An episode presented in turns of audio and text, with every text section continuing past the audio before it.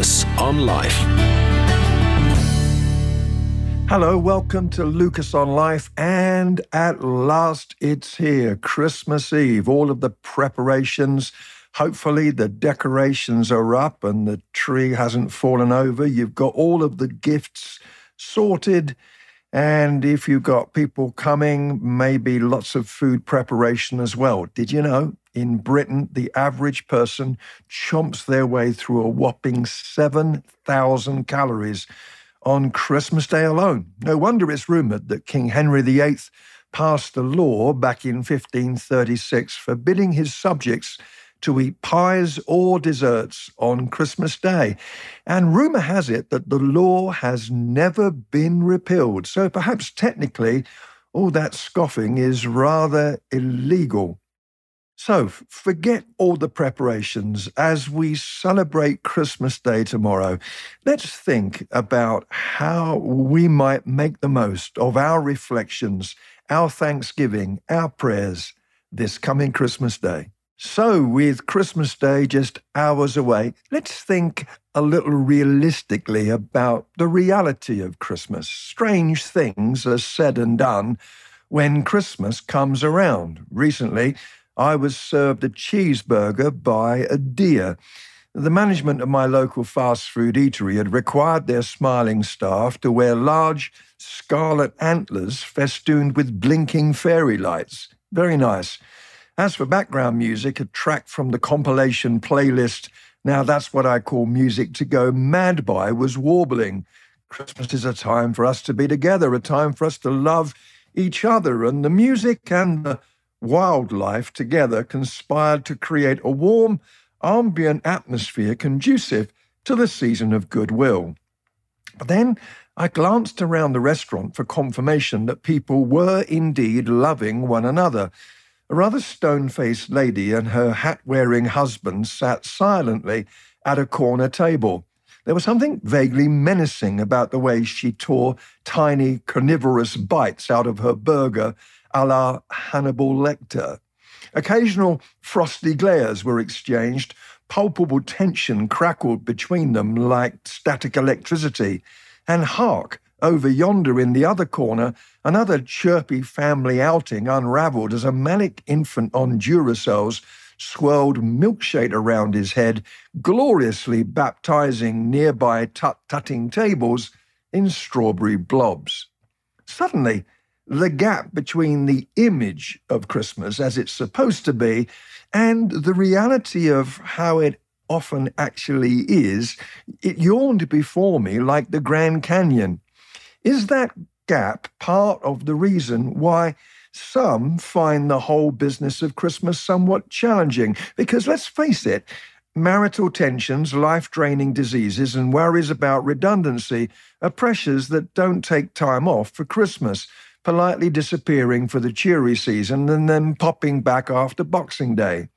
The idea of a happy zone magical season can taunt us with its sheer unreality especially if one is required to share the festivities with distant family members who irritate you massively even before the king has barely begun his afternoon national chat. The unreality has spread to the reason for the season itself. I've had a few Christmas cards this year where artists have daubed the traditional nativity scene in unrealistic colours, tarting it all up with a false garish glory. You know what I'm talking about a surreally calm Mary, who apparently chose to give birth while dressed from head to foot as a blue nun, glows with soft fluorescence, courtesy of a goldfish bowl shaped halo. And then Joseph, he's usually absent from the scene. Perhaps he's out the back trying to straighten out a wonky coffee table that he made earlier. And then baby Jesus, himself adorned with a junior sized goldfish bowl, is sitting up already and appears to be thanking the wise men for coming to his party, all rather good for one who is but 30 minutes old. Grinning cattle peer at the family from neat hay bales that whiff of Chanel number no. 5, and there is none of that substance. The polite term is the inoffensive cow pat inoffensive unless your name happens to be Pat, that is usually in abundance when cattle are around. Of course not. Even the old carols suggest a scene of blatant unreality. The cattle are lowing, the baby awakes, but little Lord Jesus, no crying he makes. Really?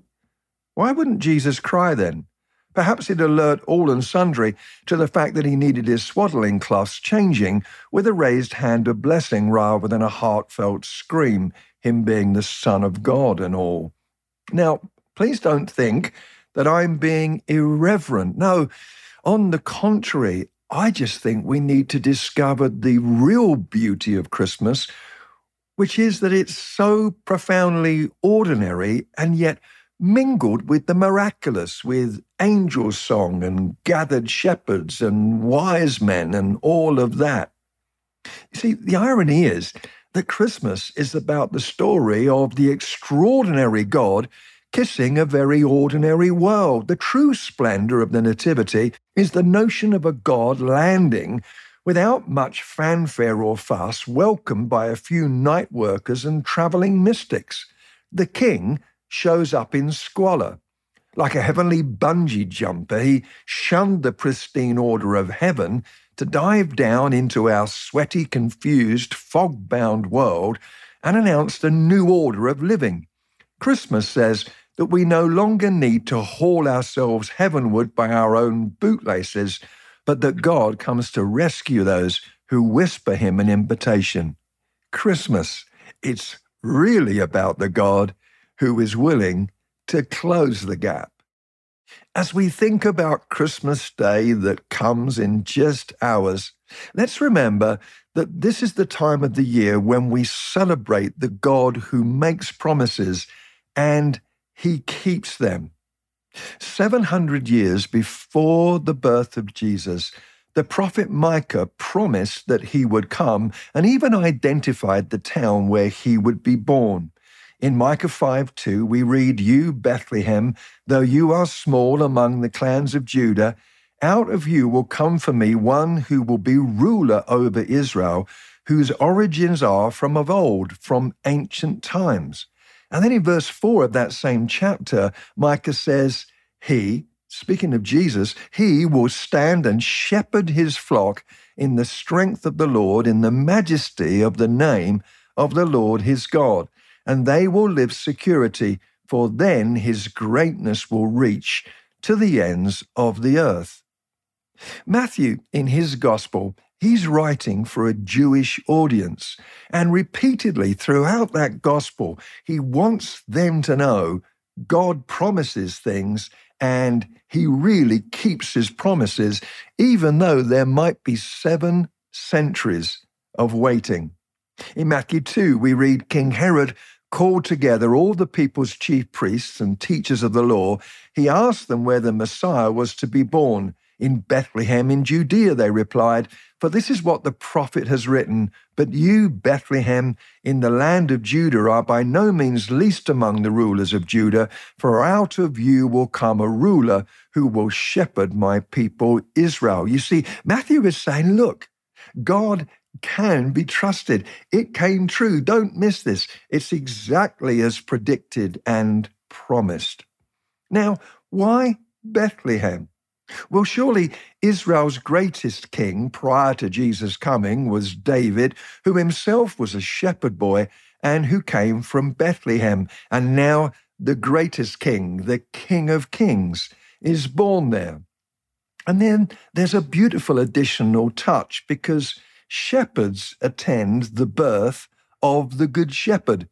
We read in Luke 2, and there were shepherds living out in the fields nearby, keeping watch over their flocks at night. An angel of the Lord appeared to them, and the glory of the Lord shone around them. These shepherds were probably in Bethlehem, which is really just a suburb of Jerusalem, perhaps because they were tending sacrificial lambs that would be offered in the temple. Let's think about that. These who looked after sacrificial lambs now go to visit the child who was the Lamb of God, born to take away the sins of the world. And also, these shepherds, they were outsiders. They had a terrible reputation. Shepherds had a terrible reputation. They were outcasts. They were not allowed in the city walls. They were not trusted by the general public. And they were not allowed to give testimony in the law courts. How typical of God that He comes to those who are on the outside. But all of this makes me wonder what do we think when we think about God? The writer A.W. Tozer said, What comes into our minds when we think about God is the most important thing about us. Now, we might say, Well, when I think about God, I think about the God of the Bible, I think about Jesus. But the truth is, we don't see him perfectly. Our perception of him, our vision of him is imperfect and incomplete. It's like a patchwork quilt of a thousand sermons and 10,000 worship songs and 20,000 conversations, our upbringing, our church experience. No, we don't see him exactly as he is. 1 John 3 and verse 2 When Christ appears, we shall be like him, for we shall see him as he is. So, why don't we this Christmas ask God to give us a very specific gift? And that is a greater understanding, a clearer picture of who Jesus really is, perhaps asking the Holy Spirit to refine our understanding of God and maybe get rid of some false perceptions of God that have developed over the years. You see, the truth is this Jesus, this good shepherd, he's the good and beautiful shepherd born for us. In John chapter 10, Jesus said, I'm the good shepherd. I know my sheep, and my sheep know me, just as the Father knows me, and I know the Father, and I lay down my life for the sheep. Did you know that when Jesus said, Good shepherd, he did that first of all because, as I've mentioned, shepherds were bad, so he's the good shepherd. Samaritans were generally thought as bad, so he tells a story about a good Samaritan. But the word he uses there is the same word used to describe the temple. In Mark 13, the disciples said, Teacher, what beautiful buildings these are.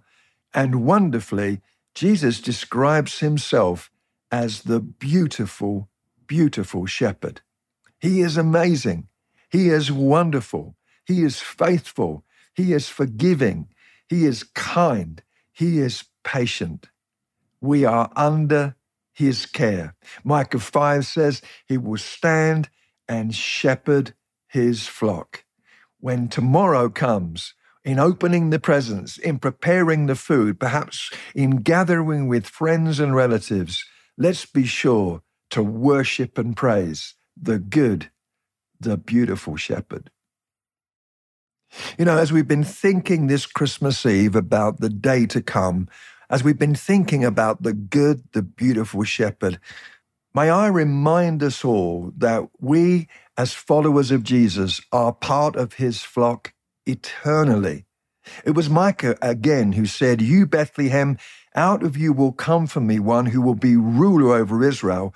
And listen to these words whose origins are from old, from ancient days. You see, Jesus didn't come into existence when he was conceived or when he was born, but Jesus has always been. He is the eternal one.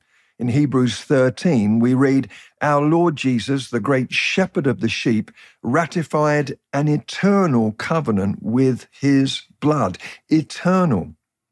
Some of us approach the day to come with mixed feelings. Perhaps this is the day when we especially look back and remember happier times when the gathering around the table included those who are now not with us. May we be comforted by the truth that this is not all that there is, but there is an eternity to come, and in Christ, the reunions will be sweet. And then, for all of us in the baubles and the blur that is Christmas, let's not miss the point of it all. Our world is not abandoned. God refused to just watch us from a distance. Christ has come.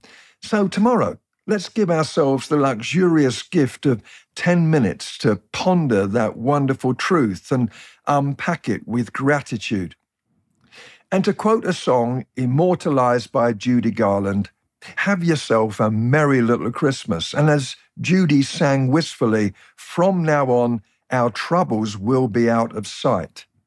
Out of sight? I'm not sure about that. But may God's peace, grace, and indeed strength be ours for Christmas and the new year. Have a happy, thoughtful, and peaceful Christmas. Lucas on Life.